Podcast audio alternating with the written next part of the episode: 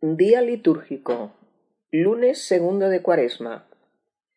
Texto del Evangelio San Lucas. En aquel tiempo Jesús dijo a sus discípulos, Sed compasivos como vuestro Padre es compasivo. No juzguéis y no seréis juzgados. No condenéis y no seréis condenados. Perdonad y seréis perdonados Dad y se os dará una medida buena, apretada, remecida. Rebosante pondrán en el halda de vuestros vestidos, porque con la medida con que midáis se os medirá. Comentario por el padre Zacarías Matam, Bangalore, India. Sed compasivos como vuestro Padre es compasivo. Hoy ¿Cómo debe actuar un cristiano ante sus hermanos y hermanas? Pues mostrando hacia ellos la misma misericordia y amabilidad del Padre Celestial. Sed compasivos, como vuestro Padre es compasivo. Jesús dijo, Yo no he venido a juzgar al mundo, sino a salvar el mundo. Jesucristo ni siquiera juzgó a sus propios verdugos. Al contrario, él pensó bien de ellos, excusándolos y rezando por ellos. Padre, perdónales porque no saben lo que hacen. Como discípulos suyos, estamos invitados a ser como el Maestro.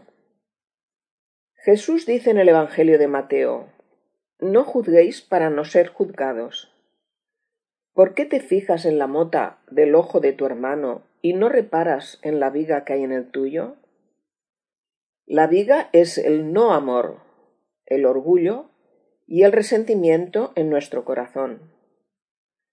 Estos vicios son como una viga que nos impide considerar la falta de nuestro hermano desde su propia perspectiva, lo cual es más serio que la misma falta, a fin de cuentas una mota.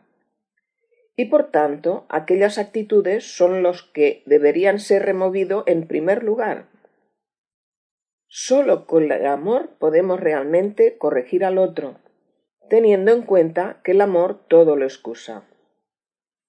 Cuando Cristo dice no juzguéis, no está prohibiendo el ejercicio de nuestra capacidad de discernimiento, ni tampoco se dice que tengamos que aprobar todo lo que hace nuestro hermano. Lo que él prohíbe es atribuir una intención mala a la persona que actúa de esa manera Solamente Dios conoce qué hay en el corazón de la persona. El hombre mira las apariencias, pero el Señor mira el corazón. Por tanto, juzgar es una prerrogativa de Dios, prerrogativa que nosotros le usurpamos cuando juzgamos a nuestro hermano. Lo importante en el cristianismo es el amor. Como yo os he amado, amaos también unos a otros.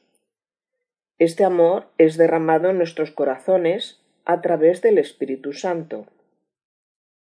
En la Eucaristía, Cristo nos entrega su corazón como un don y así nosotros podemos amar a cada uno con su corazón y ser misericordiosos tal como el Padre del cielo es misericordioso.